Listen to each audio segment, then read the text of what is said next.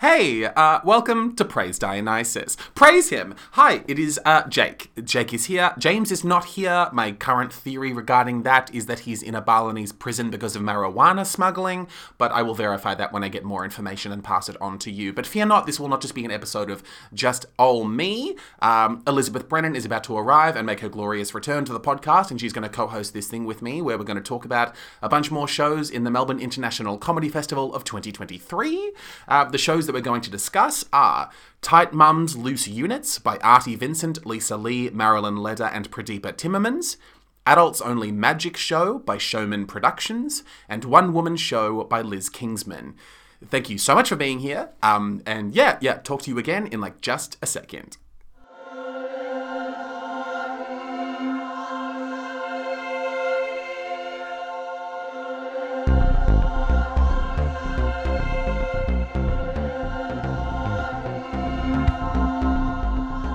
Hey, Elizabeth Brennan. Hello, Jake. Hi, how are you going? I'm good. I'm really concentrating on making eye contact with you right now and not Good. talking to the microphone. No, good. The listeners can tell. Yeah. It- it's good- it's Yeah. good that we're connecting energetically. Connecting. Uh, yes, eyeballs are locked. Yep. Yep. yep.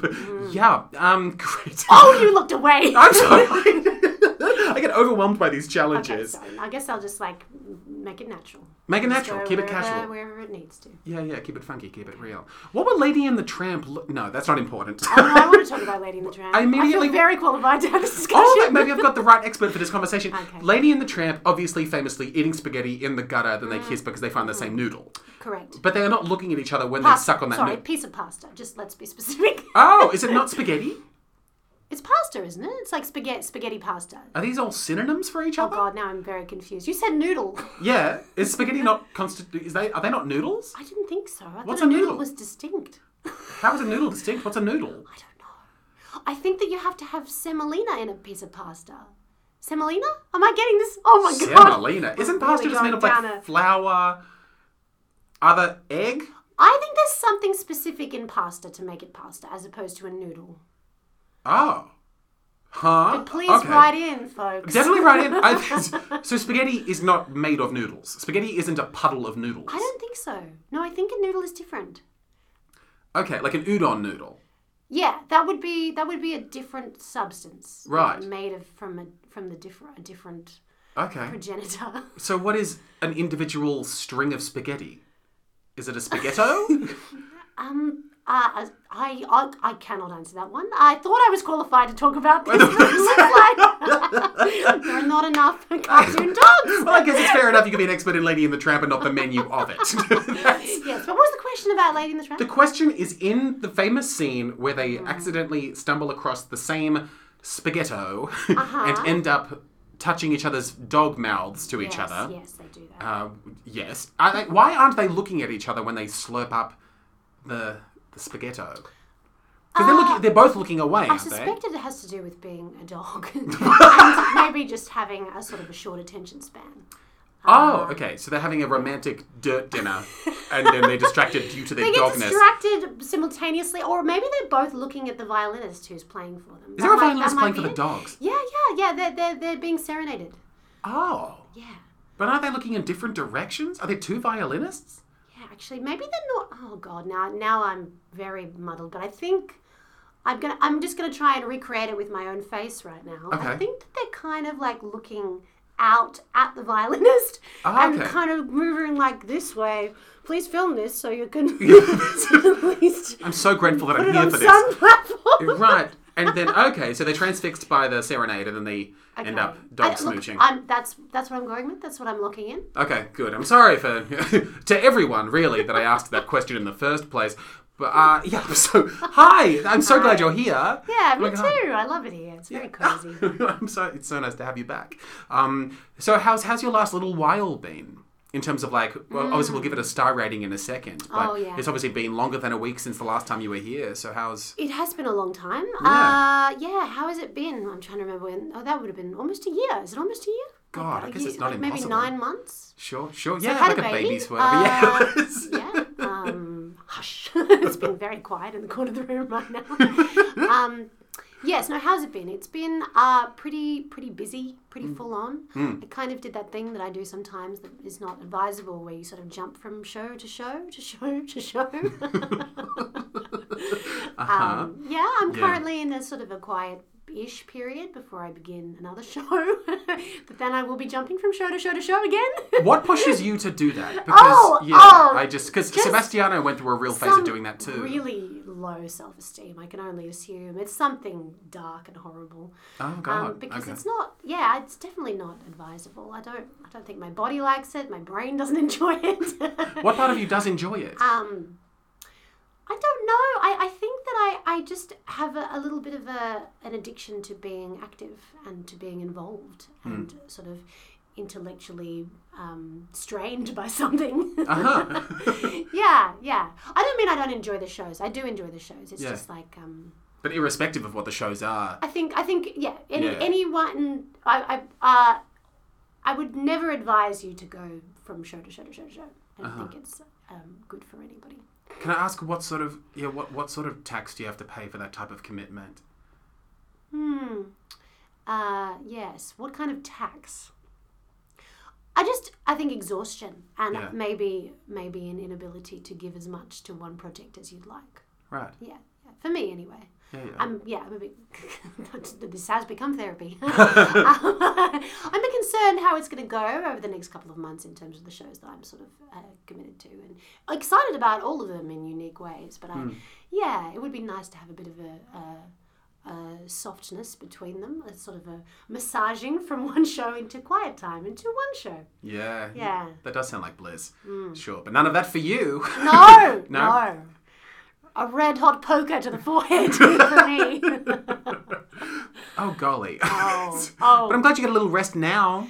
I do, I do, yes, and it's, it has been nice uh, over the last couple of weeks. Sort of like, yeah, yeah, it's been a good post Shakespeare warm down. Mm-hmm. Um, yeah, and then we'll be starting the Crucible in a few weeks' time. The, Cru- Who's doing the Crucible? Australian Shakespeare Company is doing the Crucible. Okay. Mm. God, has it been a while since they last did a non-Shakespeare show? It has been, yeah. The last one they did was Pygmalion. Uh, Were you in that one? How long ago I, was I that? was in that one. How long ago was that? 2018, I think. Okay. Okay. So not the distant past, sure. So they're doing the Crucible. Do you know uh, who are you going to be in it? I, I do, yes, yes. Uh, John. I- Are you John? Oh, Please. I am not John, uh, nor am I Willard. I am, in fact, Elizabeth Proctor.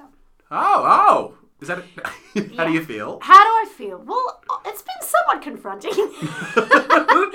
uh, you know, I was kind of like, ooh, Abigail, ooh, maybe, maybe Mary Warren. Who knows?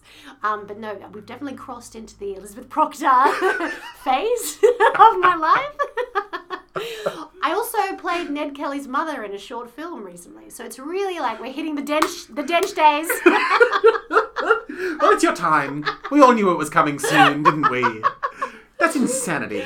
um, yeah, it's a fun time. But no, it'll be great. Hmm. Very. I've, I've never done the Crucible before. Uh, don't haven't really had much to do with it up until recently. So it'll be interesting. in the sense that it's never meant anything to you before. That that level of distance where it's Okay, like, so the Crucible meant the play that I tell I told people I'd read and hadn't read. oh, it's one of those. that one. Yeah, yeah, yeah. Okay, great. Yeah, for And a you've like, really long time. did you patchwork an opinion about the Crucible? i- So that you could engage in a conversation about it through, like, yes. It is my name. Oh, Wait, so have you, you've never seen the Crucible? okay, I have now. Okay, great. yeah, now I've seen two different versions. okay, Yeah. filmed versions. Filmed versions. Oh. Okay, cool, cool. And how do you feel about Oh, it now? I- Wait, and what? a live one that I just remembered about. I saw one at the VCA a long time ago. okay, great. Was that good? 2018, round about the Pygmalion time. Uh huh. Was it good? Yeah. Because that's the one where it's like I really like that quote that someone said about it, where it was like it's it's a play that will bear witness to like the, the time that comes after it. Like it's that's that type of like timeless and thematically timeless pieces that it's like it shall bear witness to the things that come after it. Yeah. Well, I think because it was my first uh, exposure to the Crucible, I think that I was maybe a- somewhat distracted because it was the stylistic uh, staging. The staging of it was quite. Um, unusual, I assume, for the Crucible at that time. Who knows? Maybe everybody did it that way. But there's a whole bunch of like honey, honey-like substance dripping from the ceiling. the whole. Show. Oh, God. Okay. So it was kind of like it, almost like um like sap from a tree, but more gooey and sticky. Uh huh. Um, and it was just there would be like globules falling down sometimes, and sometimes just little little tiny strands kind of trickling down. Yeah. Um, yeah, I very clearly remember Abigail Williams walking through it as if she was like Kate and Leo on the bow of the Titanic, like arms out, chin up. Oh, yeah. it could just kind of flowing. Oh, over that her. quintessential like crazy woman walking into the rain. That's pose. the one. Yes. uh, and then occasionally characters when they weren't um, they weren't acting or they weren't like they weren't involved in the immediate story would kind of crawl to the side of the stage and there'd be like a little puddle of that same goo that they would then uh, sort of scoop their hands up and smear smear themselves in this in this Sap, sticky honey. sap of of I, I don't know huh. uh, um, suspicion. yeah. Okay. That sounds. McCarthyism. Yeah, of course. um, yeah. So when I think about it, that's what I think about rather than w- what was actually going on on stage. Unfortunately, yeah. No, that I sounds can only hold really one, distracting to one me. idea in my head at once. Ooh, gooey. Ooh. she might be a witch. Cheery McCarthyism. Smear that on your force um, arm. that does sound beautiful, but yeah, I can see how that, that yeah, that would, would that would certainly distract me for sure. Yes. Yeah. But I've heard about uh, like a number of like uh, these s- sorts of design choices where it's like a set that's slowly falling apart or something's melting or I just yeah, I I I Oh. It was also my- heavily edited as well, so it was like it was like it went for like an hour ten or something. nice. Yeah, so I don't know that I got the true experience until I, um, yeah, watched a, a version online. Yeah, right. Okay. Sure. The best way to experience theatre. I think so too. I like the screen. I like the distance. I like to be able to pause. I like seeing the real audience that I'm deeply envious of. I just feel like that really enhances it for me too. Yeah, gosh, where was I? Well, how did this happen? How did I start talking about this? About the Crucible because you've been cast in it. Oh, that's right, yes. Yeah, and because you're also like a 55 year old woman, and so That's- all your roles will reflect that for the Well- rest of time. Yep. yeah, no, it's all good. Um, and then Animal Farm is happening. Bloomshed's doing Animal Farm, finally. Right. Um, God, do you have it- just because it really interests me and it's so perplexing to me? Do you have any like beginning, maybe they're not even beginning thoughts, thoughts about you have been so recently cast as a number of people much older than you? What are the beginning thoughts of that? I don't know that, that collection of moments theatrically for an actor like you. if you want to talk about it, that's just I, I don't know. Yeah, The beginning is that thoughts. strange? Because obviously you're, you're so young, but suddenly you're being handed these roles meant for No, women am I older young? than well, you. this is the thing. I'm, I don't. I don't know. I've- According to the the research, uh, Elizabeth Proctor's meant to be like in her thirties. Okay. It's just that um, people aged a lot more harshly back then. right, right. Because you should have like three kids by now. Yeah, based on- yeah, yeah, yeah. yeah, that measure. I mean, I've got Okay. the one that I had in the last. Y- Yes, nine your months. secret podcast baby, because of, of course that's pr- the praise Dionysus policy of no pregnant women in the studio. yeah, I gave birth this morning. Had to get it out.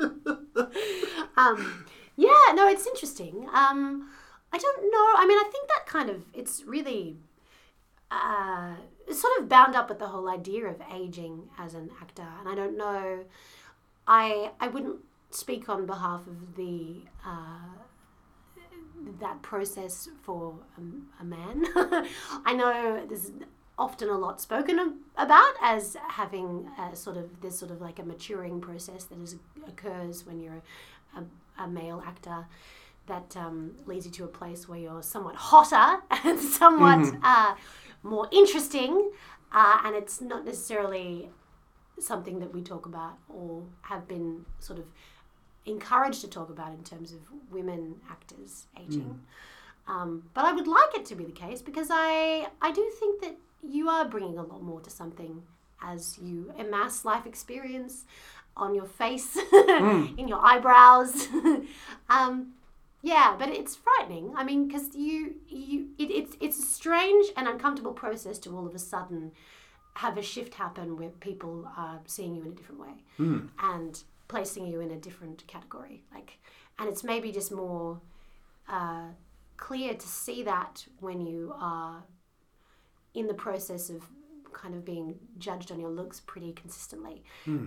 uh, as a commodity to be cast. It, Yeah. it just it feels like that that shift happens quite suddenly, and um, you don't really have any control over it. Right. I don't think. Yeah, God, yeah, yeah, that does.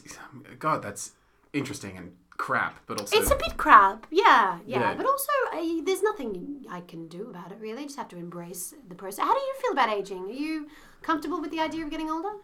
um, and, and it being something that people can see about you.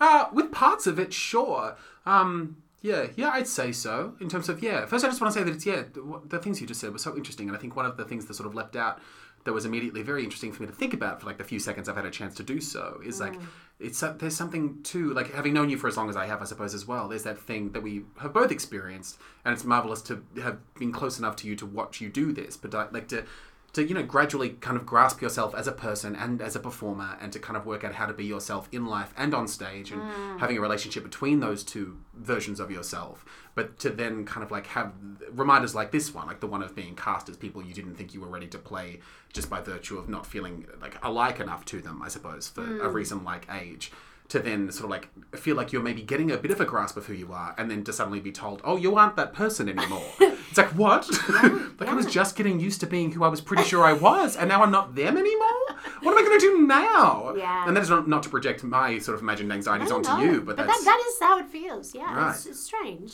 but I guess that's just life, isn't it? I mean, maybe maybe the idea that you will be static forever is just ridiculous. yeah yeah oh my god yeah like the en- end of history delusion like i'm always going to be the person i am right now and think the things i do right now Mm. Yeah, Yeah. which is a shame, really. It would solve a lot of things if you if, if we really could just did be like, just kind like, of stay the same. yeah, yeah, just pour some concrete in and just be like, no, this'll do.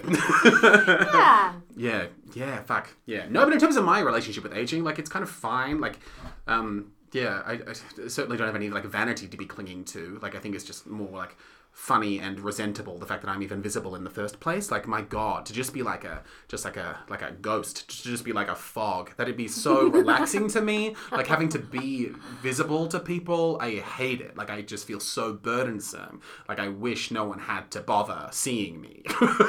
Heaven. So so yeah, so that side of things, like no, I think in terms of like the vain side of aging, it's more to do with like I, I would never want it to be difficult for a person to look at me because I would hate to make them uncomfortable. so Wow. Yeah. there's that, I suppose. But yeah. I But- like to be invisible too. really? Which is a stupid thing for an actor to say, but I maybe it's just backlash from doing Hmm. Yeah. that. Right, backlash is an interesting idea.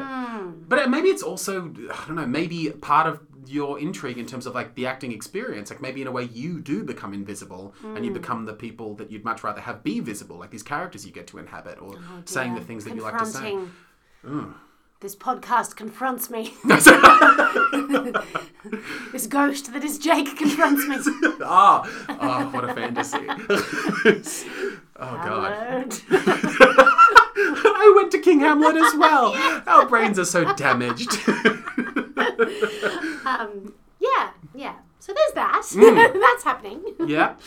Um, but also, I played a 17 year old today in a Tell me medical about- simulation, so Oh, my God. who fucking knows? Wait, so explain it to because a few of my pals have done this and it always sounds so rattling to me Oh. and very impressive in terms of like an acting exercise especially because it doesn't seem like one that you get applauded for and there's no part where you get to bow it seems like it's really turning your acting Oh, They did talent applaud, When which did was they applaud? honestly a little uncomfortable for me because I was like, "This don't, don't, don't treat like, don't treat like this is a performance." what the We- fuck wait so explain what this job was Oh, okay. So, so I went, I went in, and they said, "Okay, hi, you're going to be playing Stephanie today." where were you, where did you go Oh God, I don't know if I can say. Oh, but it's like a- I what went type of to place like was a it? university type place. Great, Yeah, okay. Yeah. Yeah. For students who are studying uh, mental health type stuff. Mm-hmm.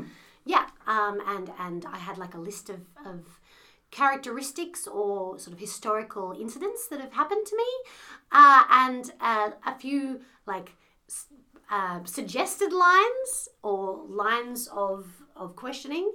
And uh, yeah, then we kind of just improvised it. So they would two two students would come up and they would talk to me as if I were this character. I would open the door uh, as if I was that character, uh, and then we would yeah they would try and sort Hmm. of counsel me as best they can. Hmm. right okay and how did that go for you Oh, I cried so much. and had you gone in being like, I'm probably going to cry. I can't wait to show these people how good I am at crying. Like, Not at all. I was just going in. I hope they don't laugh at me. uh, Ned Kelly's mother pretending to be a seventeen-year-old. the range on this lady. um, yeah, yeah. No, no. I didn't, just didn't expect to be quite as emotionally affected by it as because you know they, they are. There are s- the students come in and they're saying things like you know it's okay to be lonely and and everybody has difficult times and sometimes they they en- encounter things in their lives that, that you know maybe they need help. Do you need help, Stephanie? Like, it's it's it's quite uh, affecting. Right. Hmm. God, have you done that type of like long form, like immersive improv before? Do you have much of a history of doing that? Uh, not in this way. Not Okay. Mm. not in, not for something so dramatic. I think I've I've done long form uh, devising sessions that have gone down dark and terrifyingly twisted paths, but yeah, nothing like that. Right. Hmm. And certainly not in front of a crowd. How much of a crowd was there? Was it just the two people, or there was also like onlooking students? All the students watch every every pair have a go. I had no idea that was the case. yeah.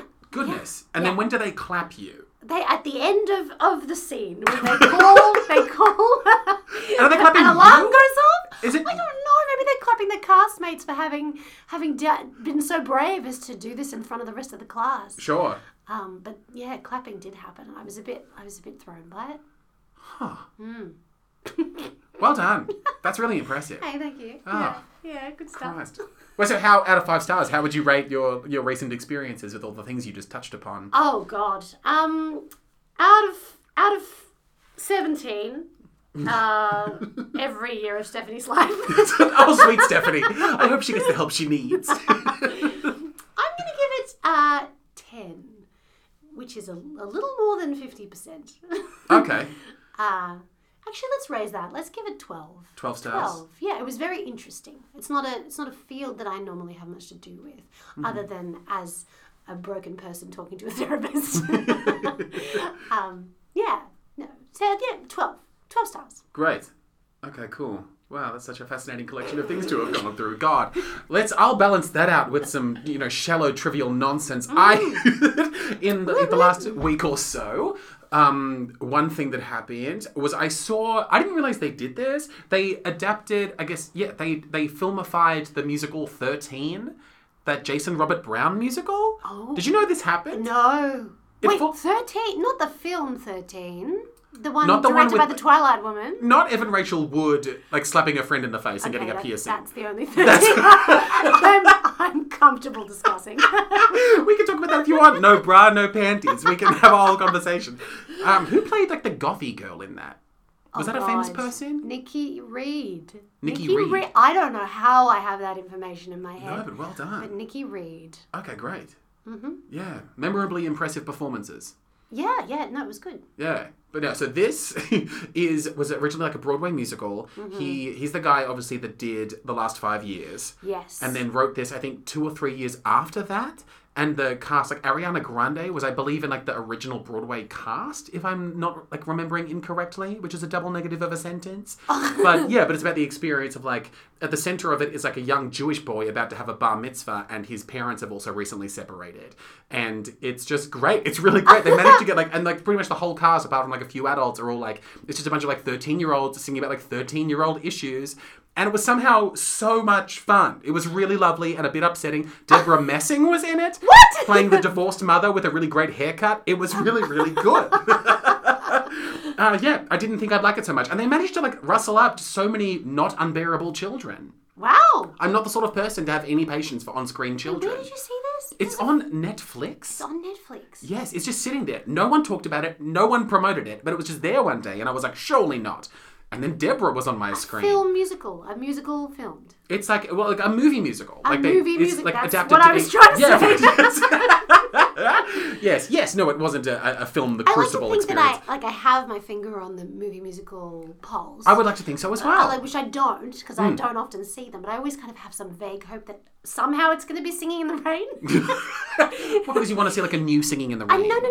Like, I don't want to see a new Singing in the Rain, but the feeling that I got from seeing Singing in the Rain, I, I Uh-huh. want every musical, every movie musical to be that for me. Right. Yeah. Have, what, what's the last time something felt like that? Oh, God. Singing in the Rain. Jake. Really? what are the, the, the, like, the please describe the indescribable things that make singing in the rain what it is? Like, what do Seen you want to? Singing in the Rain. I've s- mm, no, because we had that tentative plan once for you to come over and we would watch it together. Yes. And then every time I think about watching it, I think, no, I can't betray Elizabeth like that. oh, we got to watch this. Yeah, On the yeah. same night that we watched Seven Brides for Seven Brothers. oh fuck yes! Oh my god, they love those women. They did kidnap them, but they do love them. Ah. fuck. Um. Yeah. No. But what is Yeah, it about so- singing in okay, the so rain? that's- Oh, oh, um, what is it about Singing in the Rain? That you want to like every I time you just think click it on might a be new... the pinnacle of cinema. Yeah.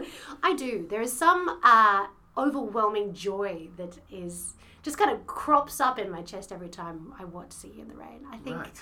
I think Gene Kelly is like the most attractive man in the known Gene universe. Kelly is so handsome. Isn't he the hottest? Oh my god, it's so good at dancing. Oh, just the, those legs. Those legs, and the, uh, like, I, I went through such a Gene Kelly phase. I watched. I feel like everything he was ever in, and he choreographed so much of He it. did. I can't believe you. you got to see singing in the room. We've got to do it. We've got to do it. You're right, This is a yeah. moment when he smiles at Debbie Reynolds and he's just watching her dance. Oh my god! I just don't think I've seen anything like that on a, on a face. No, no, I agree. I completely understand what you mean, and somehow it feels so contemporary. And I don't even know what that means, but as an emotion, as a thing depicted, it Mm. feels too now. But it's like I don't know. I guess love is timeless, but it's.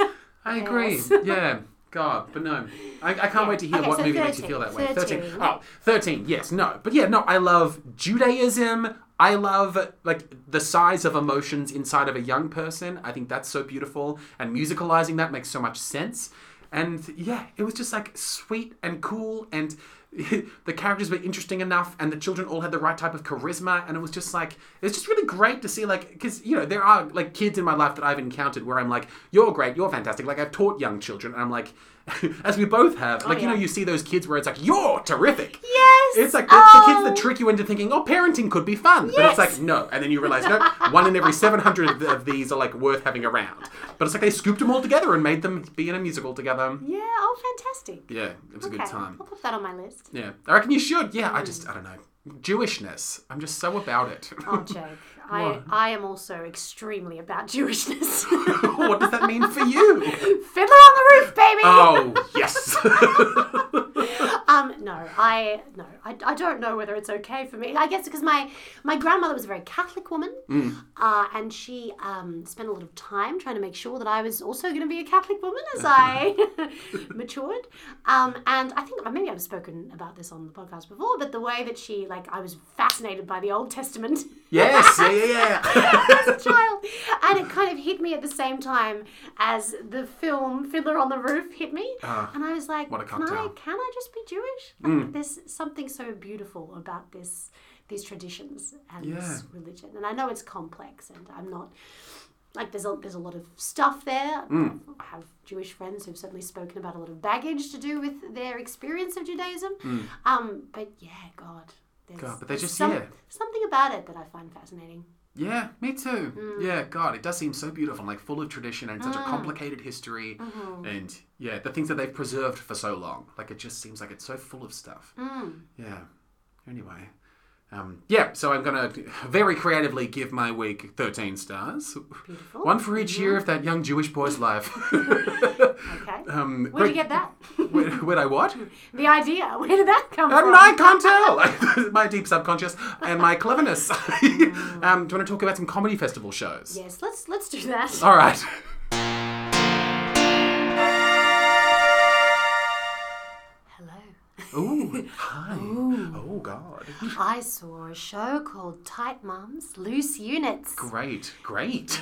yes. Why did I see this show? You tell me, I don't know. Well, I'll tell you. Ooh. you asked me to. yes! That's right. Yeah. Uh, and you know, I'm not really like a like a sitcom, uh, not sitcom. I'm not a stand-up person necessarily. I mean, I'm a stand-up gal, but am I a stand-up girl? You know. oh, in terms of like seeing stand up. Yeah, yeah, I do. I see a bit during the comedy festival, but it's not my favorite mode of of of, of making myself laugh. You know, it's Okay, not my sure. go-to thing. Because you don't tend to find ones that make you giggle. Um, yeah, I think there's something about uh, the the fact that I know joke after joke after joke after joke is coming Okay. that I'm I'm always kind of like, yep, okay, I know there's a joke. Yep, another joke. Okay, yep. Oh, that was funny. Okay. um, which I don't love. Sure. I, I, I wish don't I love that could about appre- yourself. Yeah, I Sure. wish I could appreciate stand up a little bit more. But yeah, there, again, there are there are the occasional exceptions to this rule that I do have a great time with. Mm-hmm. I just tend to be a bit more interested in the kind of the, the the theatricalized stand up where they, they kind of go off on tangents that are a bit a bit more um, dramatic, I suppose you'd say. Okay. So you're saying you're more of like an alternative comic, or are you more like, a cabaret? character, Oh, character character. sketchy kind of vibe. you Oh, know? character sketchy. Okay. Yeah. What was this? Was Tight Mums Lose You to sketchy? No, it was pretty, pretty sort of straight stand up, other than a couple of songs that they did. Oh, okay. Yeah, yeah, okay. yeah. But um, yes, I arrived at the theatre at Yeah. the uh, the Club Voltaire. Yes. Yeah, and so sort of crept in, and, and the old Phil from the front got asked of me, so Yes. um, I, I did that thing. I'll be, I'll do that. I'll go in the front row and just hope they don't talk to me. Okay. Um, That's good of you. Well, Yeah, it's good, but I, I tend to regret it, Jake. Like, I totally regret it at this time. Oh God. I did get spoken to, spoiler. um, but no, but I sat down at the front and I s- ended up sitting down next to this guy whose name we actually never exchanged names, but we had a nice chat. Um, and he was wearing a beautiful brocade jacket, Okay. a beautiful blue kind of shiny thing that we were sort of chatting about his smoking jacket. And he was telling me about the fact that he knew two people in the show Mm-hmm. uh, and also that he just left his career in um, national security or maybe it, it might have been private security. Oh. One of those two things. They are quite different, but they do both have security in the name. Yes. Oh, Yeah, I mean, look, I didn't write notes. I'm really sort of just raw dogging my memory here. It's like the yeah, so some kind of security job. He just left it to become a stand-up. Um, Oh, incredible. To sort of commit his time and his life to being a stand-up comedian. Cool. Which was just sort of exciting to hear him talk about how much joy that he got from it and how that was really his his happy place and that he was at the point in his life where he just wanted to to do what makes him happy. oh my God. Um, yeah, no, it was really sweet. A lovely pre-show conversation. I had my tea, and what he was also teasing me for having brought a thermos of tea with me to a comedy festival show. Apparently, that's not the norm. the reg. um, yeah, but um, what was really fun about that sort of part where everyone was filing in to the theatre is that you could sort of occasionally see some of the the uh, titular tight mums kind of peeking through the curtains occasionally and Ah. just kind of like giving a little like wave or a little gesturing to someone in the audience like oh sit there sit there which uh, i kind of loved and i wonder if it shouldn't be every show there's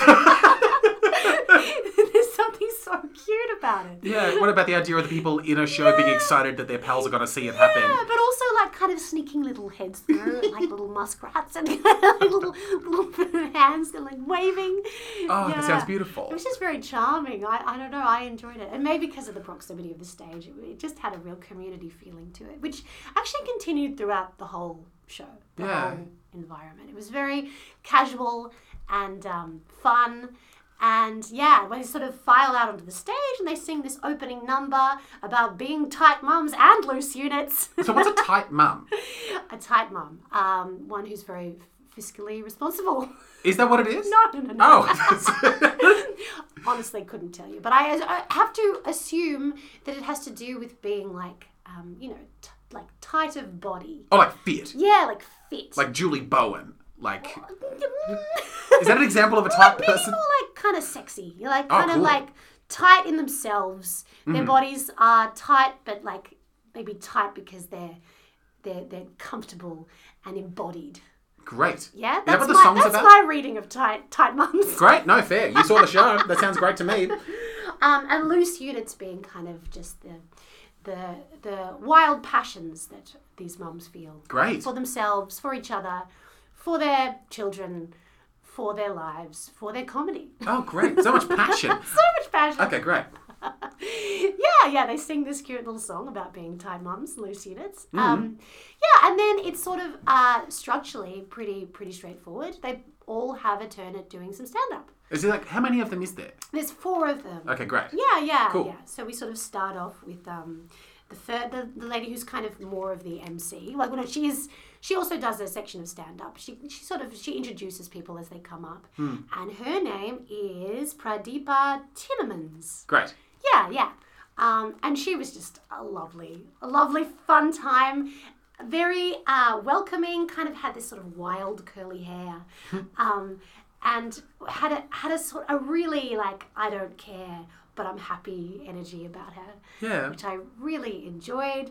She's talking about uh, how progressive her parents were, which essentially just meant that they walked around naked all the time. Yes. Oh, um, fun lady. Um, sort of made a lot of jokes about. Uh, Wearing glasses and, and mistaking her children for other people's children and, and vice versa.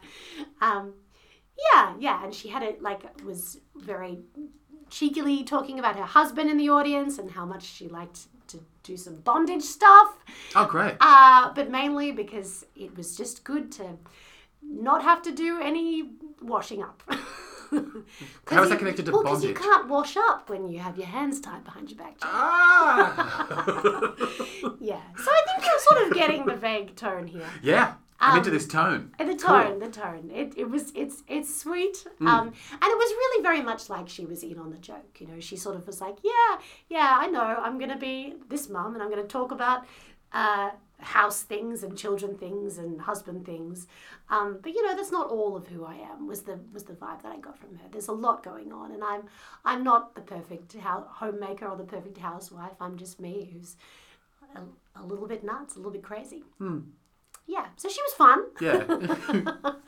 Uh, and then we had the the second uh, tight mum, who was uh, her name was Marilyn Leder. Oh, I love Marilyn Leder. Marilyn Leder. You Yes. know Marilyn Leder? I know Marilyn Leder because I saw her show The MILF Next Door. oh, And I loved it. It was so great. It was like, yeah, it was her doing like a one woman show, and it was a lot about like her, like reclaiming her sexuality after a divorce. Well, this is very much what what her little spot was about. Fuck yeah. Yeah, yeah, yeah. Um, she was dressed kind of sparkly, like a little Christmas decoration, um, and had a real sort of snappy energy about her. Uh, she sang uh, a Lily Allen cover, Great. which was was great, just about wanting her kids to accept her as a as a sexual entity. uh, that she wanted to have fun and enjoy herself, uh, and that you know maybe someday she would decide that she was just a lump of wood, never to be stared at. But not today, not today, Lily Allen. she also dropped a mention to the classic cinema in Elstonwick, which I just was really happy about. I've never heard the classic ever come up in conversation, or in fact in a comedy show. So Does that hold a special place in your heart, that cinema? it does weirdly, Okay. yeah, yeah. I've just been on a few dates there, and it, al- it always it's always a it feels like a special cinema. Of the many cinemas in Melbourne that are special, the classic cinema is bizarrely important to me. Oh, Yeah, so good to see it represented. yeah. oh god. Okay, so what happened next? What do we have next, Jake? Who was the next person? Lisa Lee had a different sort of style. She was a lot more laid back, uh, and she was very good at letting the joke sit. Mm-hmm. yeah, and and kind of letting us come to the joke ourselves, which I enjoyed. She was kind of like yeah, she had a sort of a slithery kind of sexy snake vibe about her, but also quite sort of inviting and and sweet and yeah, no, she was lovely. Really, um, I really, I, I think this particular comedy festival, I've been appreciating people who are just very relaxed in their bodies on stage because I feel like that's something that I struggle with sometimes. I get a bit tense and sort of frenetic, but seeing someone who's just really, really letting their muscles kind of mm, slither around. Yeah. I just really, yeah, I really enjoyed that. Yeah, and then we had the final time mom, Artie Vincent, who is a lovely Indian lady, and she was talking about this is several different things, but kind of finding herself and being now considered to be a person of colour, which she'd sort of never really thought about before recently until this term became more something she was accustomed to hearing and and what that meant for her and and yeah, that was really interesting. Uh, And that was probably, she was probably the closest to the kind of stand up that I enjoy, where it's a little bit more character, charactery. She did a couple of casual impressions and um, yeah, she presented different, different people in her life um, very, very beautifully. And the, it's hard to describe the atmosphere in the room, but it, it just, it sort of felt like we were all their children somehow. Oh my god. yeah um, like we'd kind of we're all we're all we were all there to to to, to clap mum in her new career sure. Okay. And did that have something to do, like a, a bit connected to the thing you were saying of like the community energy that it had at the beginning? yeah yeah Kind of carrying it was through. just very very fluid and, and soft like that we there, there was uh, you know zero fourth wall Mm-hmm. as there often is with stand up but it just seemed to be a little bit more like we were all doing it together somehow Yeah. yeah, they they had a, such an open attitude and Ah. very generous and God, that's nice. yeah. God, I was thinking about that type of vibe. Uh, like a couple of nights ago, I was seeing a show that we're not talking about today, but I saw a show and like something that came to my mind while I was watching it was the idea of like, there's just like so many people that exist, and I often just come back to this thing of like, I feel like we're only meant to be living in communities of like 150 people, you know, and the the idea of like what would theatre be like in those sorts of communities, and the idea of like sitting down and just like watching someone or a group of people tell a story to a bunch of people they know quite well in a Yeah. community community where no one's necessarily trying to impress anybody or like you know necessarily even like wow them that hard but just Mm. like be like we all care about each other and this collection of people in this group of people that care about each other happen to be like be telling a story at the moment and the Mm. the i don't know the wonderful notion of getting to perform in a space like that whether or not it's just a you know a universe that exists in my mind or one that you could cultivate in this type of fashion that these tight mums did Yeah. just sounds really attractive to me Yeah, yeah, I really enjoyed myself despite not being a stand-up person necessarily. sure sure well, that's Oh, and oh. so but they did yes, so So you got spoken to I did get sp- spoken to. Uh, Lisa Lee was talking about dating uh, in different ethnic groups. Yep. Uh, and she was uh, talking about having uh, dated um, a fair few uh, people of color, and uh, I suppose specifically black men. And she, her, yes, yes, just wait for it. um, she, her joke was essentially along the lines of, uh, and of course, uh, there are big, and then she pointed the microphone at me as if I was going to answer uh, you know, so like, what would you do if someone said, "Oh, and of course, this type of man has a big"? What, what would come out of your mouth? in I- those circumstances. I would freeze and then ruin it. I would certainly say something to the effect of like, I don't want to participate.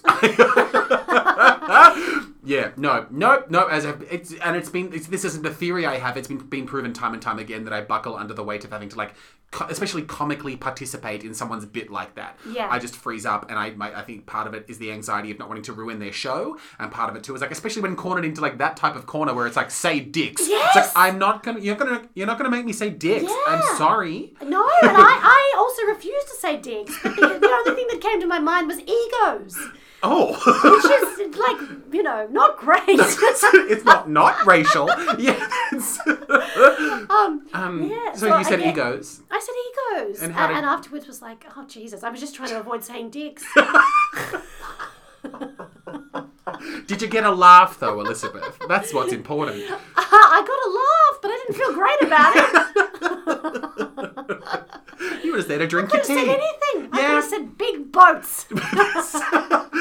and just claimed to have a real misunderstanding of things. Yeah, that's what I've heard. yeah, horrendous. So maybe shan't be sitting in the front row ever again.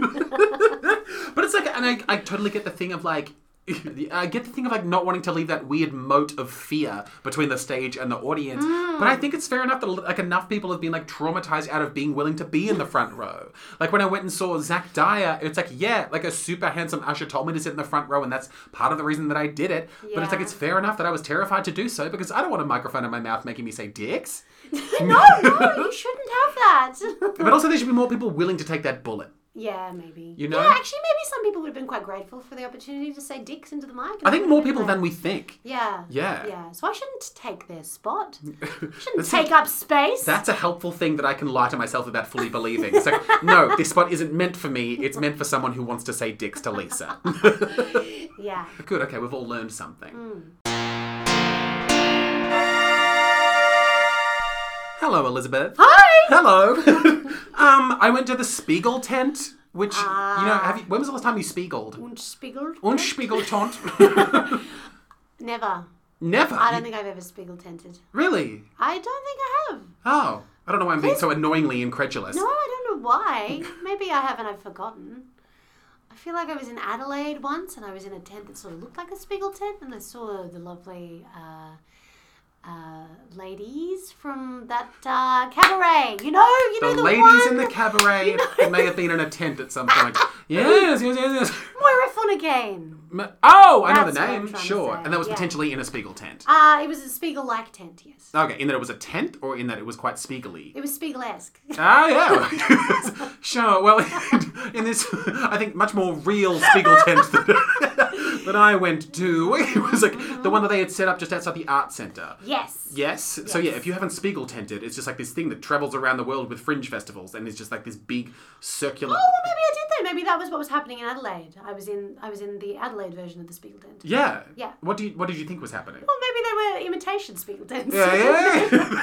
Yeah. yeah. Copycats. Copycats. Well, yeah, maybe it's more like a, like there's a head vampire, and then they vampirize other tents and make them spiegely. Mm. Yeah. Yeah, yeah, thank you for like nodding as if that's not newborn nonsense. Spiegel tents. Yes. yeah, and like I don't know how many physically that they that there are, but I know that like there's, they do a lot of traveling as a Yes. tent. Especially for a tent, they sure travel a lot. Am I an idiot? Yeah, really cool. Well, But great. Well, did you enjoy yourself inside the Spiegel tent? Fucking loved it. Always love it. It's always just such a nice environment. Again, I don't know if it is the same tent every time I'm inside of it, but I've been in there a number of times, and it's always just like Mark your name on the side just so you know. I should do some sort of test like that. Yeah. Yeah. you're right. Yeah, yeah, like trying to find out if Santa Claus is real by poisoning his That's food. it. We can crack this. We can crack this. Yeah, but it's always such like an opulent, beautiful like experience being inside of this tent that maybe you've also been inside of as well. It's like it feels so like like old timey and circusy and stained glassy, and it's just such a nice, warm place to be. Um, and ju- it just being a circle is fun. I love circles. Good, good. That's some good vague Fun enthusiasm. fact about circles. Go ahead. Actually, Yes. Were you? Did you sit in circles a lot when you were a child at yes. school? Uh huh. Yeah, they don't do that much these days. As adults. Yeah. I guess no, some of no, no. the- As in, as children. Oh, oh. Like the children that I teach tend to be weirded out when I ask them to sit in a circle. They're like, what? like Oh. they kind of they seem to be much more comfortable with the teacher at the front, like students kind of hanging around, Socratic looking stuff. at them. Oh my goodness. Um, That's interesting because yes, when I taught that class of students that you normally teach, there was a strange resistance that I couldn't struggle understand. with the circle. Yeah. Yeah. Mm. They were not good at spacing themselves out. Mm-hmm. And children have the same amount of peripheral vision that they used to have. Yes, and, but every time something like this comes up, I'm like, was it just a Steiner School thing? Was that the only place that circles existed? I was circling constantly. okay, good, good. Absolutely, yes. Oh Yeah, so Yep. just not something they do much now. That's so interesting. I wonder why. Yeah, I don't know. I don't know. We'll crack that one too. Okay. Okay. Um, yeah, no, so I went to the Spiegel tent with beautiful British Johnny. You just sit in a circle. We didn't sit in a circle. We were sitting inside of a circle, but we were in a traditional sort of like seating pattern. It was kind of like repeated semicircles of non-tiered seating. What did you say? Very modern of me. Modern of you, like a modern child. Yeah, it was. It was not a very Steiner setup. and yeah, sitting there, and yeah, I was there to see the adults only magic show. Ah. Ah, why are you making that noise with those eyes on? Oh no, I'm excited. in an erotic way. Uh, yeah, yeah. So we got there, sat down. Tell me more about magic. tell you more about magic, she sexily whispered. Yeah. Misjudged the sexies. no, no, that was sexy. yeah, yeah. So, um, so th- what we're first greeted with, like once everyone's like uh, sat down, we're greeted by a man named Magnus D. Magnus. The D stands for danger, and apparently that's his real name. Magnus. Yeah. D. Magnus. Okay. Yeah, comes out and it's just like his. It seems like his well, his job is at least at this point to like warm the crowd up and get us comfortable with like being excited for magic and the sexual component of the show. Just in terms of like yeah, very much eliciting that sound from people. And then what I thought he also did a really marvelous job of doing was like getting the guys to be comfortable with also vocalizing levels of excitement. You know, like especially if because it was like the magicians to come were like two handsome men. But it's like there were like a bunch of like you know husbands and straight boyfriends in the audience Yeah. that Magnus D. Magnus very, I think, effectively gave the right for them to be excited about, which is quite nice. Like he got went like went so far as being like, get ready to sort of like grunt from your perineum. Like it was the, he, he really. And what did that sound like? I, I didn't do it, obviously. Jake. I'm not a grunter. I'm not a participator. I'm not a hollerer. I'm not a hooter. I'm not. I'm not a dream audience member from you know at, at one of these places where people want a lot of right Sounds do responses. you make? Are you like a hmm? I look. I will. I will laugh if pushed towards doing it.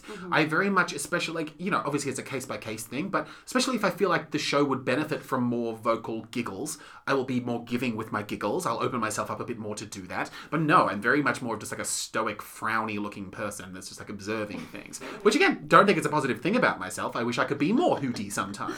But no, no. The biggest thing I did recently was I was seeing, and this is a show that I'll talk about in an episode to come, but I saw a show called Joy. And at the start of Joy, which was by Daisy Webb, it was a really wonderful stand up show. And before the show began, we were instructed to uh, say something that made us happy and filled us with joy, which I thought was just like a lovely, warm, like you talking about those tight mums and them sort of like Yeah. almost and accidentally singing in the rain. and singing in the rain. All these things that seem to instigate this like beautiful, warm sense of be- like things beginning just as they start. And yeah, Daisy suggested to us that we think of something that made us joyful, and then I like very sadly whispered, Dominic Weintraub. Oh, Super sad because I love him so much. But yes, I ran into him a week ago. what? Where were you when you ran into Uh, Dominic? in, in Carlton. I felt joy. That's all I can say. That's what makes sense. He's a, he's a wonderful guy. Anyway, what was I saying? Yes, so that, th me whispering Dominic's name at the start of a one person show, Mm. that was a huge step for me. I'm not consciously growing in that direction, Oh, Jake. but I'm getting more comfortable I'm with very happy participation. for you. That's- Thank you. That's fantastic. Yeah, no, that's- thank you for that condescending pat on the head. yes, uh, yeah. So yeah, so Magnus got us very comfortable. Well, not me, obviously, but everyone else got seemed to get the collective very comfortable with being a bit like loudly tipsy and a bit Mm-hmm. vocally horny and enthusiastic about rabbits in hats. You know, Yeah. that type of thing. And then yeah, once he was done doing that, then yeah, then the magicians came out. So it was Sam Hume and Justin Williams were the were the two magicians of the Adults Only Magic Show. Okay, Um, I don't and- know these these names. I did not know their names, all these people, before this show started happening to me. Um, one of them, if just to help you picture it, one of them looks like sort of like a beachy older brother, like your friend's beachy older brother that likes surfing. oh, So okay. that's one of them, and the other one that look, type. yeah, right. and then the other one is like he could be like an Orlando Bloom impersonator. oh wow. Yeah, like if Orlando Bloom were a bit younger than he currently is and did magic, Right. So sort of like sharp cheekbones. sharp kind of cheekbones. Yep, Beautiful yep. elfy face. Elfie face, like ponytailed dark hair, um, quack quack. Yes, so that's that's yeah, so that's them. And then yeah, then the show happens, and so it has, as I've talked about before, I, I have a, a, a difficulty in terms of like being immersed in a crowd of people that are all assumed to be quite ravenously horny. So I of course entered back into that mode again. Um, but yeah, but otherwise, I'm like, Sucking all limbs in as close to the body as possible. Yes, we wanted to give nothing away, Uh-huh. irrespective of my feelings. yes, because it's embarrassing to have, you know, loins that crave things, which is how I don't regret describing it. Yeah, that is mortifying. it is. Do you think it's mortifying? that we have limbs, appendages. That we, that we had like that want to sexual. touch app- other appendages. Oh my god, humiliating. Yeah, no. Oh god, no. I'm reading a book at the moment. It was like the first. Like, it- like debatably, because you know how like foggy literary history is, but like the first officially published pornography. Ooh. it's like it's like the, the, the premise of it is it's like the collections of like a young like male prostitute and it's like almost written in the style of like Marquis de Sade almost it's just like a collection of like sexual tales that this like young beautiful well endowed man goes e, experiences like a young prostitute um, it's great but I'm just like openly reading it on like the train and I don't know why I'm comfortable doing that, but I but I am. I feel like I want the world to validate something about me, but I don't know what it is. Uh, anyway, that's a sidebar. but yes, I'd like a tiny sidebar just on this question of uh, genitals. yes, Um, because uh, harkening back to tight mums loose units. yes. Uh, Lisa Lee had this uh, this moment where she referred to her vagina as a pussy. Okay, Yeah. which is like not that uncommon. That's pretty normal. Hmm. And I've always found the the word somewhat bizarre and somewhat uncomfortable. I think of a cat's face. Maybe that's what you're supposed to think of. to me, that's not very sexy. Uh-huh. I just can't see feel the word pussy as being sexy personally. But then I was like, what what what do you say in a car? Like what what what is something that that someone would say to me in, in a in a sexual scenario? Hmm. Uh, Like a word for a vagina that is sexy, and I was like, I don't know, I don't know if I can think of one. Is that just me? Is there something wrong? Am I rejecting my own genitalia? no, I think you'd know if you were doing that. I think that'd be I mean, okay, I- that's some I sort know. of dysphoria. like just the, as a word, pussy. Hmm. yes. What does that do for you? Pussy. I think ah, I think homophobia has gotten to me. I assume I'm getting yelled at from a tram or something. Yeah, I, I don't know. Oh, like you're a little little Like you're a little pussy. ki- little kitty cat. Yeah. Oh, oh yeah. yeah. Or someone that just can't kick a ball well. Oh right. because I'm a little pussy. Yeah. but yeah, in terms of like the, the vaginal take on things, um, I don't know. I guess I just don't really engage with them, so I don't have a strong feeling about it. But I Yeah. can see why, yeah, that that wouldn't really like hit you right. Anyway, I just feel like we need to make a better, sexier word. Yeah, because everything it gets very aggressive very Yeah, and fast. vagina is fine, but it sounds quite sort of medical. it is a bit medical. Yeah. Um, yeah. In the same way that penis kind of sounds medical. To yeah, yeah, yeah, yeah, and kind of void of passion. Yep. Sure, and even pussy as well. Like it almost feels like it's somehow related to the things that you would refer to a vagina as for a child to be able to talk about it. Like it feels a little bit unadult. It does. It does. It's sort of childlike, Mm. um, which to me just immediately diminishes any kind of sexual power. Yeah, yeah, yeah. But maybe, m- perhaps it's just the word on its own. Like maybe with the right person saying it in the right context. But maybe that's a lazy thing to say. Maybe that's the case with I don't everything. know. I don't Maybe. know. I- I- in this pornographic book that I'm reading in public, Uh-huh. they refer to um, because of course they have to talk about like penises and vaginas so much that they have to keep coming up with different words for them Oh, and the things you do to them, which is such a fun linguistic thing to witness, you know. And one of the memorable ones was like he referred to a woman's vagina and sort of her pubic hair as like brown moss, which I thought was quite lovely. That's quite beautiful sounding. Yeah. Like you could lay your head upon it. Yeah, yeah. There's a lot of that type of imagery and a lot of Mm. yeah, yeah, um, and and being and referring to it as like a like a like a lovely seat and like a some sort of mound. I just yeah, I don't know. But I, I'm of course experiencing all these things as a gay man and not a woman and not having a sure. Mm. vagina. So I don't know how much this matters. Yeah. so I think you should be the one to come up with a sexy term for the vagina. I absolutely think I'm the last person that should be able to come up with a sexy term for a vagina. I think it's you. But I don't have any, I don't have any gauge of these things. I have no idea of the things that I'm supposed to be like. Too late, ticking. we've made it you. Fuck. it's you now. All right, I'll do my best. Give me a week, and I will think, think of a hot vag phrase. Vag, what a, I don't know, a pseudonym for the vagine. Yeah, I don't know. Oh my god, no! And for some reason, I don't like the vagine has triggered a story. I. I have a friend of mine. She and her boyfriend are going to a bucks night and a bachelorette party on the same night for the married couple that they're friends with. Oh, yeah. And the women are going to like one of those like Magic Mike esque performances to see Okay. like men with abs doing dance moves, and then the other half are going to like a like a like a private room at a strip club. And she is a very like passionately monogamous person with this boyfriend whom she trusts and loves very much. Okay. Um, this friend of mine, and so she was sort of like I was like, hanging out with her the other day, and she was like very anxiously trying to work out what happens in these back rooms, like these private rooms in strip clubs. And then my friend Sean, who's a bit older than me, and he's like a married person, um, and has been to a number of strip clubs in his life. And he was like, "Oh, one of like the rowdiest ones I went to this time was we were at- in one of these back room. Oh, oh no, this was at someone's house. So a stripper cl- like came to someone's house for a bucks night, and she one of the tricks that she did was like putting a bunch of like snakes alive into her vagina, and then the guys would eat the snakes out of her vagina, Oh my gosh, okay. which I think is impressive, confusing, and Oh, yeah, okay. I'm going to have to think about this for a bit. the logistics of pause, it. pause the microphone. Yeah. no, I'm kidding. Don't You're pause kidding. the Okay. I We'll immediately capture all have of such- this, it'll be gold. what what, ar- what immediately hits you? What is intriguing to you about? I'm just trying. So it's kind of like so it's like hanging out. It's kind of like a string. I suppose em- en- enough must be out for the guys to be able to access it without being too intrusive, Yeah, true, true. Yeah. Are they tied? Like, is there like a long like a magician's handkerchief. tied onto? Yes. Bring it back to the music I've show. got- to the magic show. to the magic show. Um, I'm not sure. Yeah, I don't know, but that's that, Hmm. That on is hmm. that. fairly intimate. Somewhat. Yeah. And I don't know. And I just, and and I of course have to do like the gay translation of like, would I be enticed by those snakes? Would you? I, if it were like a wang encircled by like, I, I, I, that's the thing. I'm struggling with the equivalent, but I'm thinking of Mm-hmm. like, if, if a handsome dancer man was like, "There's a donut down there. You should go and chomp it." I, Do you picture the like the the, the penis Mm, go on. um, right through the donut in a kind of like uh, sort of a, a ring? in a in like a ring toss game yeah, kind of yeah, yeah. situation. I think. Yep, that's how I am picturing it. Okay. Yeah, Yeah. yeah.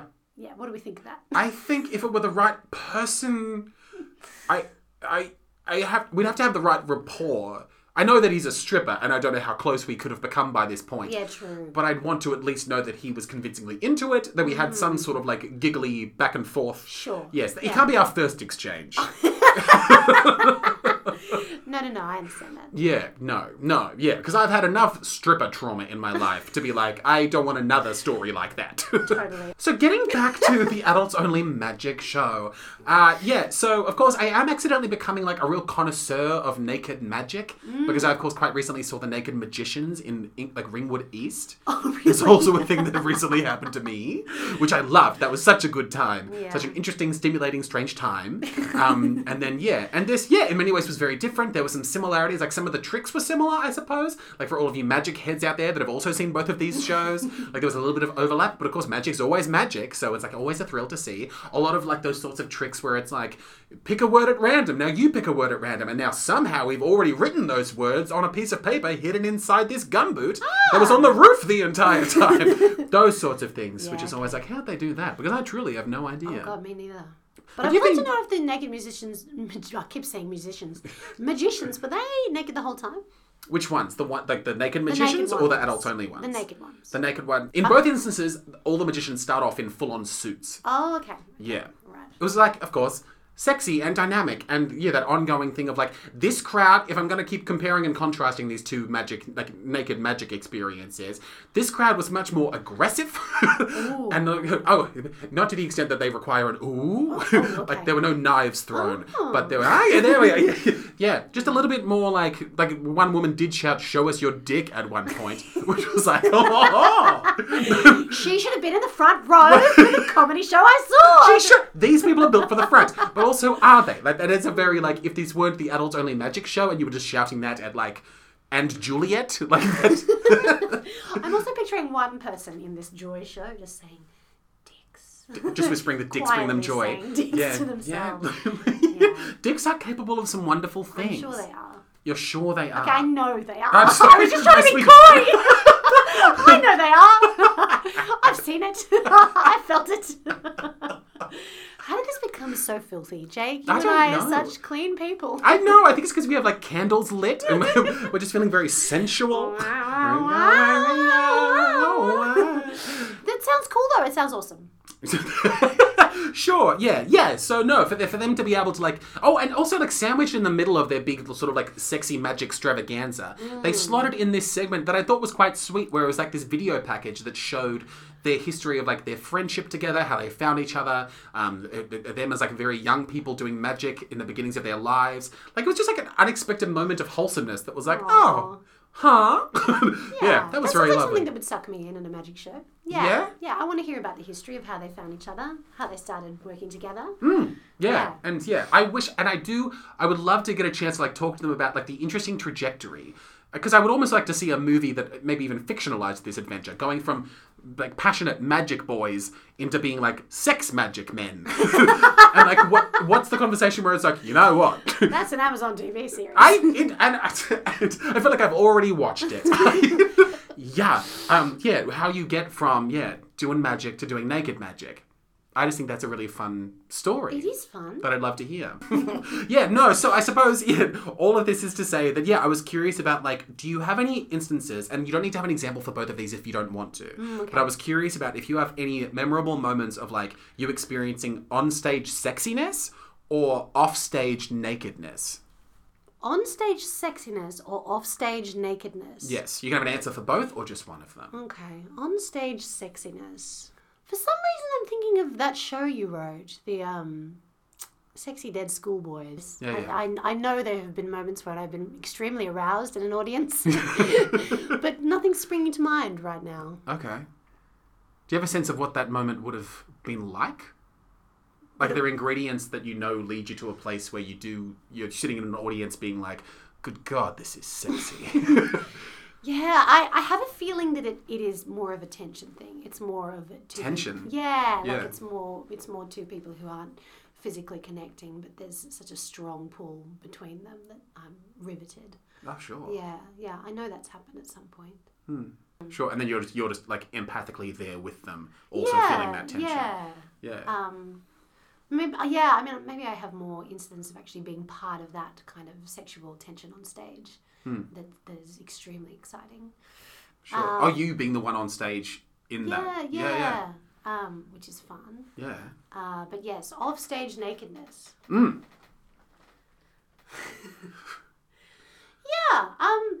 So, in the show that I did recently, there was um one uh, actor in it who uh just had quite a, a sort of a I wouldn't say it was a quick quick change, but it was a change um sufficiently to to like the question was whether you know she would go back to the change room which was quite far away from where the stage was or just kind of stay near where the stage is and change um, but it wasn't like it wasn't quick enough for her to actually rush it uh, so it was actually kind of like she would sort of just take her time with it and i guess like because we're all actors like nobody would be watching her do it but we'd all be aware that there's a there was a naked person just just near to us and like quite naked really uh, and i suppose that that struck me as being um, sort of lovely and and uh,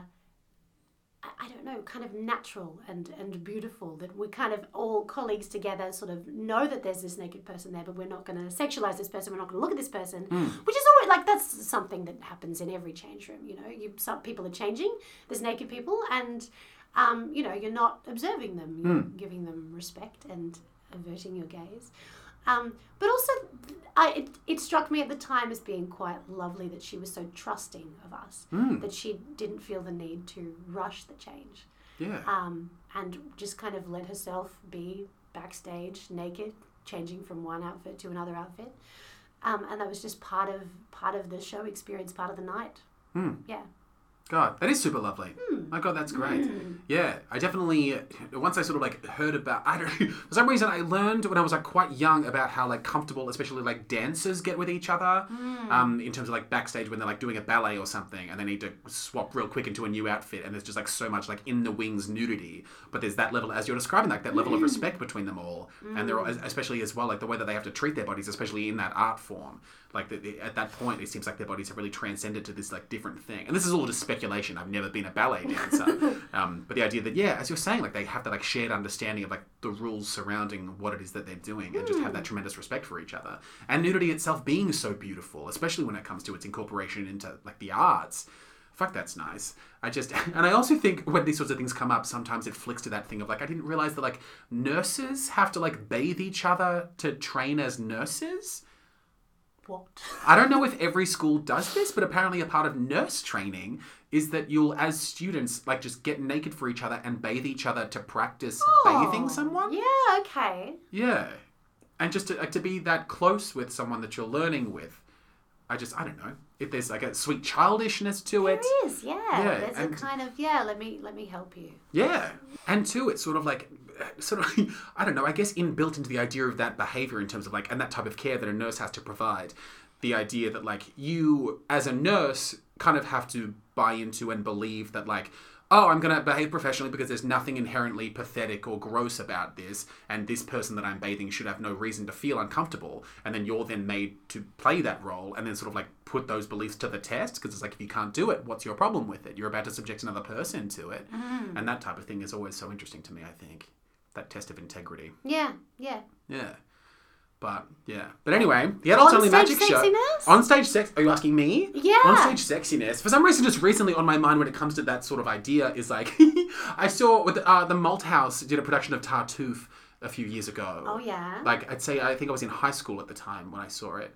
And yeah, I'd say it was like year 11 or 12. We went to like for theatre studies, and Marcus Graham played Tartuffe. And there was this scene where he, because obviously, like Tartuffe, especially in this ad- like adaptation of it, he was like essentially seducing an entire family, one person at a time.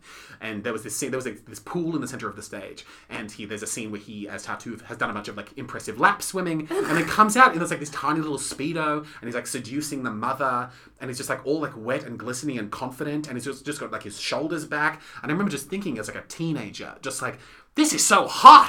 It's just like the, the, this depiction of like a man being so seductive while also kind of doing nothing, and then like seeing the way that this woman is looking at him, and just like the steam coming off the water and off his body, it was just like incredible. Like it was just like wow. such an early memory of just like something being so like crazy erotic to me. That's oh, Marcus Graham. Oof.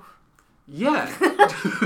You're into Marcus Graham? Oh yeah, Charmed episode. Was he in Season Charmed? two. He was in Charmed. yeah, yeah, he was in Charmed. Was he just like a one episode guy? Did He was like, in one episode guy. Did he try to kill Piper or Oh, for something? sure. Yeah. For sure. Surely. oh god, I'm gonna go digging. I have to find that. Um, yeah, no, he was a dragon. He was a dragon demon. oh my god. But yes, now I've thought of something sexy that I saw recently, which is like odd because I'm, you know, these guys are, none of them are people that I'm particularly interested in, in having any kind of sexual tension with. um, but just watching the, like, the show that I was in recently, there was a lot of sword fighting. Um, and the, the guys were all kind of in these really kind of dinky little Shakespeare outfits with like little, like doublets. They had like, you know, where you've got the slashed sleeves and the really tight tights. Yeah. Which again, not really a look that I'm particularly uh, drawn to. um, but something about them, the the kind of the the the drive and the power of the sword fighting combined with the sort of dainty little outfits. Yeah. there was something quite quite erotic about it that I can't quite put my finger on why it had that effect on me but I and like there was kind of cool music playing in the background and it was yeah it was a fusion moment of sexiness which was confusing God. because it was unexpected yeah, yeah, yeah. No, when it sneaks up on you, yeah, that's something. Yeah. Yeah. no, that's so. And I would love to just like take the time to unpack like that lasagna of things that was going on, because sometimes it does feel like it's just like an Yeah. equation. Sword fighting, velvet, yeah, tinkly little violin music. yeah, God, no, that's such interesting alchemy. That's Mm. really cool. Uh, okay, yeah, but yeah, adults only magic show. It was cool of them. Like a thing that really stuck out was like the playfulness of the entire thing, which I think is a, a tricky thing to accomplish, um, especially in a room full of like drunk, horny people. Um, that's I don't know, but if you, as these guys did, like if you can accomplish that, that's that, that's that's fun for everybody. I think. Um, yeah, and I think too, it's like it, it takes a level of bravery, it takes a level of confidence. Two things that I would love to have one day, in, in like the level that these guys obviously do. Um, and yeah, and magic is tricky, as far as I can tell. I don't know how to do it. Did you ever watch that show where that magician would give away the secrets to being a magician? I think I did, yeah. yeah. Yeah. I remember seeing that one afternoon. yeah, re- it- so often the answer was there were twins. How did she get into that box? Yeah. Oh, that's Michelle. that is the secret. It's just twins. It's just oh fuck. my episode. twin climbs around and puts the paper into my pocket. yeah, the twin is in the gumboot writing the word down.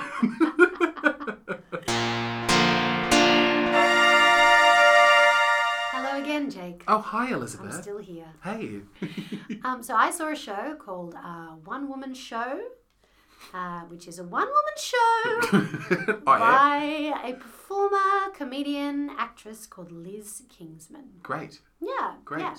Um, I believe it did extremely well. Certainly the night that I was there, it was sold out. I think the entire last week possibly was sold out. And it was at the Malthouse, wasn't it? was. It was at the Mold House. That's a lot of seats to sell. Yeah, yeah, huge. Um, extremely impressive. And I was told that you have to see this show. So I booked a ticket for the 10 p.m. show on the Wednesday night. I had to run from a rehearsal um, and get there. Again, another show I saw by myself, which is really becoming a bit of a trend. Um, yeah, now Liz Kingsman, very, very funny woman. Great. Have you seen her Uh, before? No, no, I have not even encountered her in any form before. Like, I don't think I've seen her in anything.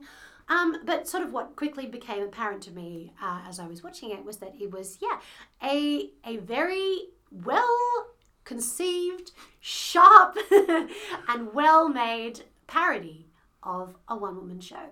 Okay. Yeah. Uh, so she was presenting the show uh, and sort of occasionally commenting on the tropes that she was both uh, participating in, but also pointing out and making fun of, I guess.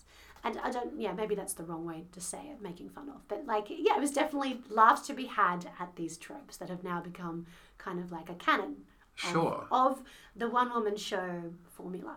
Okay. But I think that the more that I was experiencing it and the more that I thought about it and as the show progressed, it became clearer and clearer that it was actually quite quite a specific parody of one specific one woman show that became extremely famous. Hmm. Right. Uh, yeah. Are you, have you seen Fleabag? Fleabag. Yes. Yeah. Yeah, Yeah. the TV yeah. series or the one or the, the sh- like the I theatre intend. performance? No. Yeah. I intend to see the like the famous recording of Phoebe Waller-Bridge doing it. Mm. But no, I've only ever seen yeah the TV series.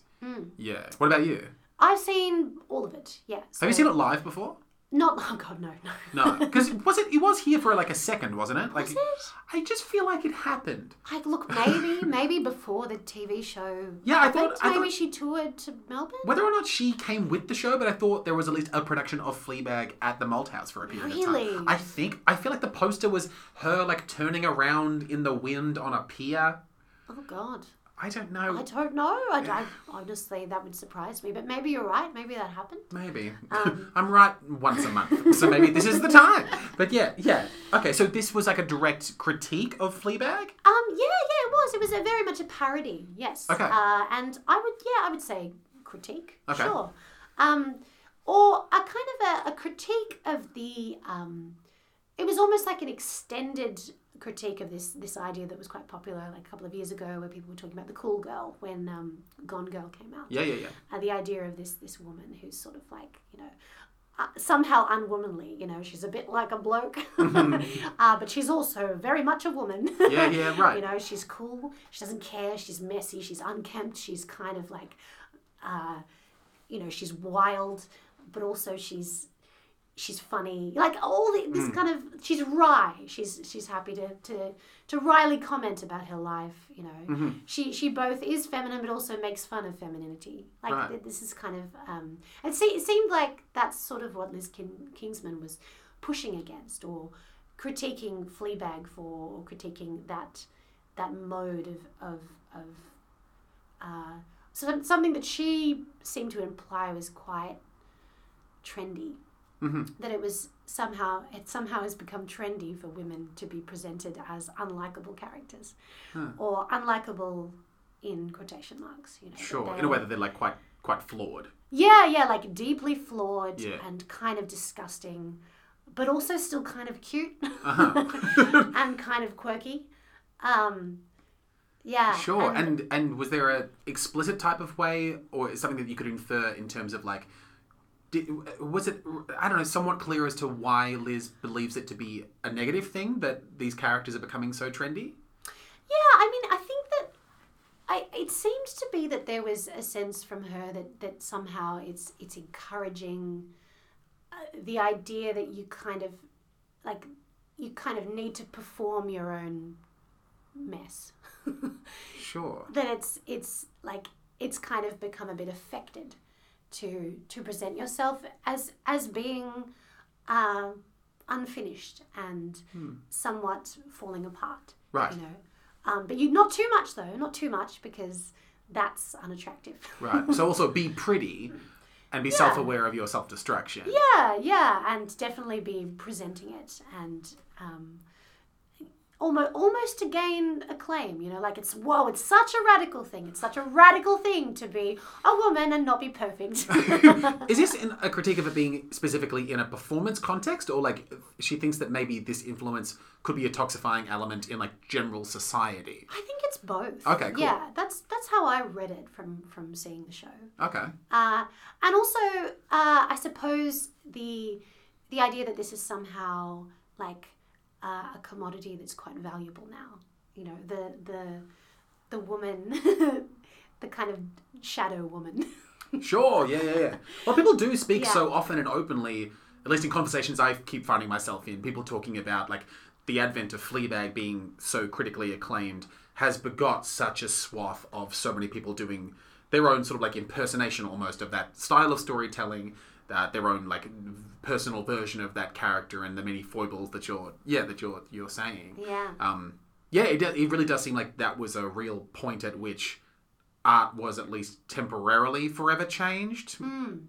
Sorry to say such a weak sentence, but it, it seemed like yeah, it, it so immediately did birth so many so much art just like it. Yeah, yeah. and look, Um, yeah. that- you know, that is actually true. I would say from my own experience, just like here in Melbourne, seeing quite a few one woman shows that follow a similar formula Hmm. um, and have that similar sort of confessional style. Yeah. Uh, and I, I have n- noted it and kind of thought, oh, yeah, sure, that's a moment. That's a moment in our theatrical history that's happening. Yeah. Mm-hmm. We all sort of remember this this time. Um, but yeah, it was very interesting to see that uh, that she kept it up pretty pretty much like the whole way through. It continued to be a very funny and uh, pointed, almost yeah, comedic takedown Hmm. of of Fleabag um, and of the copycats, the Right. Fleabag copycats that, Okay. that uh, maybe have sprung up um, since. sure. Yeah, and I, I, I again, I did really enjoy the show, and I actually I do think she's an incredible performer, Yeah. um, so comedically gifted, and just like hit everything perfectly. I could not fault her delivery on anything. Um, not that I was trying, but like, um, she she was also had this incredible. Again, I'm talking about this kind of like relaxed body slitheriness to her Yeah. that she was like she she seemed appeared to be tr- trying so little it was so natural she did so little on stage and yet it was enormously effective Right. um, which I, I just loved and I, I yeah i did really really like the show but I, I i came out of it sort of feeling a little bit like what what do what do you do with a parody that is so specific and when is it possible to be mean to something that is so successful and is it is it is it justified is it a justified takedown i wasn't sure uh, obviously um, phoebe waller-bridge is uh, doing fantastically for herself there's Yes. no like you know there's no harm that can touch her at this point in time uh, in terms of her career like in terms of her success um, yeah, so that was just a question that I had. I was kind of like, you know, she's definitely she's definitely punching up Yeah. Right. um, in this this performance. and by all those um, metrics you just listed, like she's someone that's absolutely like on the table in terms of Oh yeah. something to criticize. In, in the same way that you're saying that, that it is punching up. Like, Oh, yeah, for you sure. just the thing the way that you just described her Yeah. renders her someone that is up for grabs in terms of critique very fairly. yeah, yeah, Yeah. yeah, yeah. Um, but but uh, th- there was some something about it that just kind of made me feel like, oh, is it is it a just is it what is good about this? I mean, it was it was funny because it you know it, it was so well done, uh, but was it was it nasty in a way that was unnecessary? Sure. Okay. That's a fun But question. again, yeah, like I actually honestly don't have an answer to this. This Yeah, was yeah, just yeah. something that occurred to me afterwards, and I was kind of like, are we it, keeping up? Like it seems like there's only so far you can go with a with a parody. And this speaking as someone who does a lot, makes writes a lot of satire. Like Yeah. I, it, it it made me question my own. Um, uh, writing and how when something tips over into being mean and whether it is justified like whether it's always justified like how bad how bad you have to be do you have to be scott morrison for it to be justified you know like I, I don't know it was just interesting and also what the whether whether it was useful to critique uh, someone who was presenting something that was fairly unique at the time uh, and and resonated with so many people. yeah and really did resonate with a lot of people Yeah. and i think you know the the idea of performing any part of yourself is is pretty unpleasant to think about you know, Yeah. having having the idea that okay well this is the kind of acceptable woman that we this is the kind of woman that we venerate now that we uh, applaud um, a woman who is uh, sassy and and funny but dark and troubled and and kind of disgusting and willing to like wade into the more um, viscous substances of life. Um, yeah, the idea that you have to be that is, of course, not what you want. You want to be, but it, but isn't it part of the puzzle? Isn't it part of the beautiful tapestry that is womanhood? Right. Uh, Right. And is is it useful to to critique that? Yeah. I mean, it, uh, look, you know what? It's probably useful to critique anything that Sure. becomes so popular Hmm. and so widespread. yeah, because it must be telling us something Yeah. true about so many people at once. Yeah, Yeah. But it's all like, but also, you know, yeah, yeah. It's like when it becomes the the default, I guess it opens itself up to being criticized. Yeah. Well, I'd say yeah, you're certainly right in saying that like it's worth sort of like criticizing for even just for the sense of like almost as a thought experiment anytime that you find yourself sort of like this- super obsessed with something or super into something and whether or not you're part of some great mass of people like you should absolutely be interrogating why it is that resonates with you specifically um, yeah i'd say that's a, an important thing to do and if, if it's theater that makes us do that like so often i don't know like I, I feel like i'm in year 11 but like look at brecht like it's it, it- you know those things that wake you up to actually make you interrogate why it is you're thinking the things that you're thinking theater being so famously capable of helping you do that Yeah. um, yeah, I'd say that's something. It's and it's yeah, it's like interesting. Uh, the idea of like the type of personality that becomes commodifiable. Like I'd say even outside of it's like you being a woman have so much more valid things to say and interesting things to say about this. But it's like whether or not it's like a style of woman that it becomes lucrative to be or to claim to be or to perform to be and the way that that does trickle down into people living their lives and especially when it gets into things like social media and that type of performance for for strangers on the internet um, the way that it, it, it does influence culture in a potentially perilous way if the wrong thing gets endorsed um, yeah that stuff is so interesting Yeah, yeah, I definitely like it was such a worthwhile night at the theatre for me. I found Sure. that a lot of questions came up, but also just a great show, you know. And it was nice. She also sort of had a moment towards the end where she acknowledged that she was, she was a woman doing a one-woman show that is even in parody touching upon all the points that are popular Yeah. and that she's kind of created this show that has has become extremely successful in its own right um, and the complicated feelings around that yeah and that she's somehow she has benefited off the back of this yeah this popularity God. simultaneously That is so fascinating. For, Like two immediate reasons that it's fascinating come to come to mind. One of them being like so interesting for the Malthouse to want to stage this, and what does it say about so many things in terms of like why has a show with about a woman criticizing another woman's storytelling been catapulted so high? Like that in, in itself is Um, so fascinating. yeah yeah it's very interesting Really, yeah, and and yeah, I, I'd like to believe that it's certainly for like very positive, forward-thinking, progressive reasons. Um, uh, all those cogs have turned in that way, and then I suppose too, like there's also like the the, the looking forward idea of like with the popularity of this piece and how many people have loved it so much. Like if this gets the Fleabag treatment, like what does that then turn into in terms of like if we've seen all these copycat Fleabags, like what does a copycat one-woman show look like? Like do we have a bunch of like women getting on stage being, as you say, potentially just like mean for meanness's sake.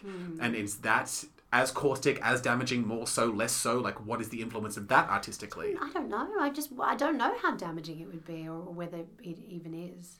Yeah, yeah. Well, even like, what is its capacity for damage? I don't know.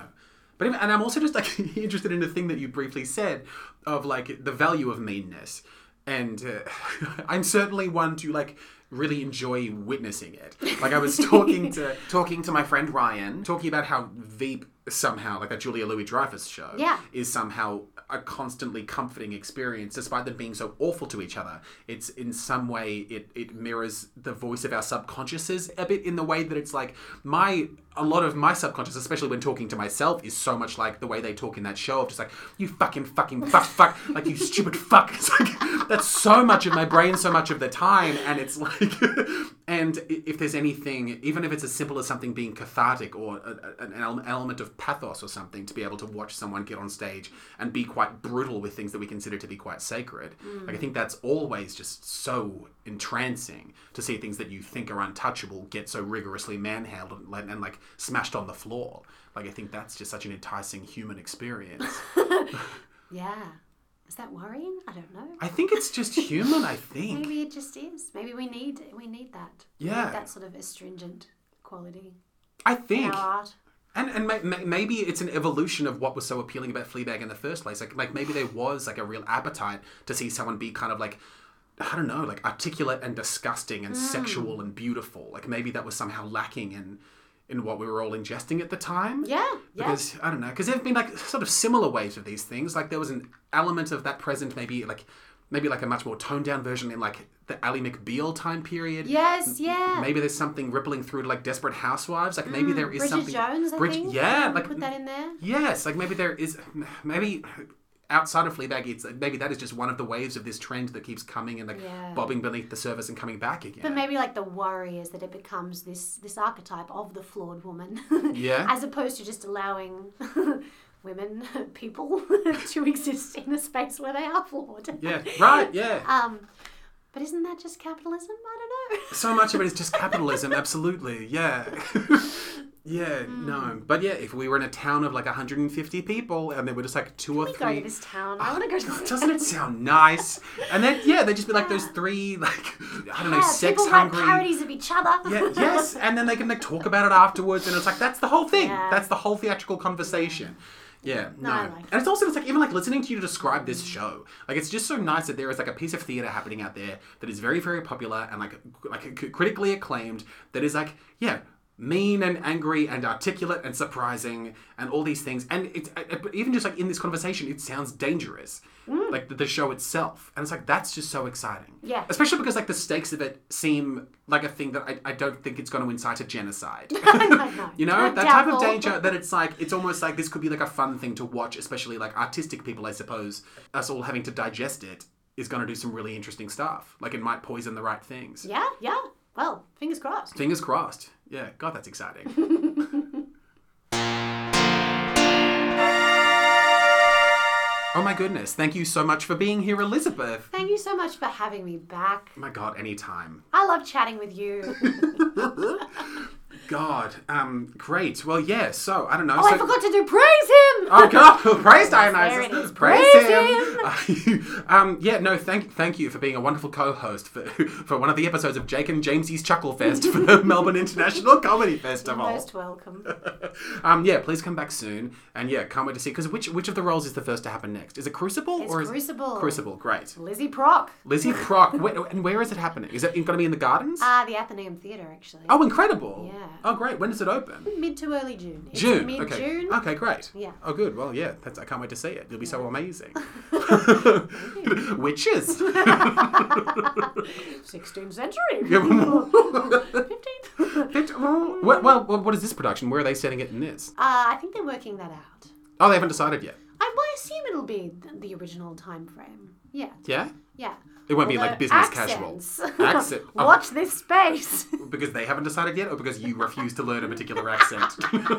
Um, no, uh, so apparently, and again, uh, like I'm not 100% sure about this, but um, Arthur Miller really wanted them to kind of, he wanted to create a new accent for the Crucible. oh my god. Yeah, and often it's just performed with mm, sort of standard American, um, but he really saw it as being much closer to kind of like a Welsh or like a like an Irish or like a like a regional um, kind of almost like a brogue. Like a Highlands. Yeah, yeah. He Oh. wanted like in the way that the the rhythms of the show, the rhythms of the writing, um, kind of point at this kind like the wa- like sometimes things that would have two syllables have three syllables, or that he wanted it to bi- be delivered in a musical lyrical way. Oh. So that might be happening. Thank you again for being here. I Thank can't you. wait to see you d- in Salem. It'll be so great. Sabrina's cat. so, and on that note, on the note of you being inside of a cat, let's close this one out. As usual, we may already disagree with everything we just said. oh for sure. For sure. And friends don't let friends become theatre critics. Stop them. Truly stop them. Mm.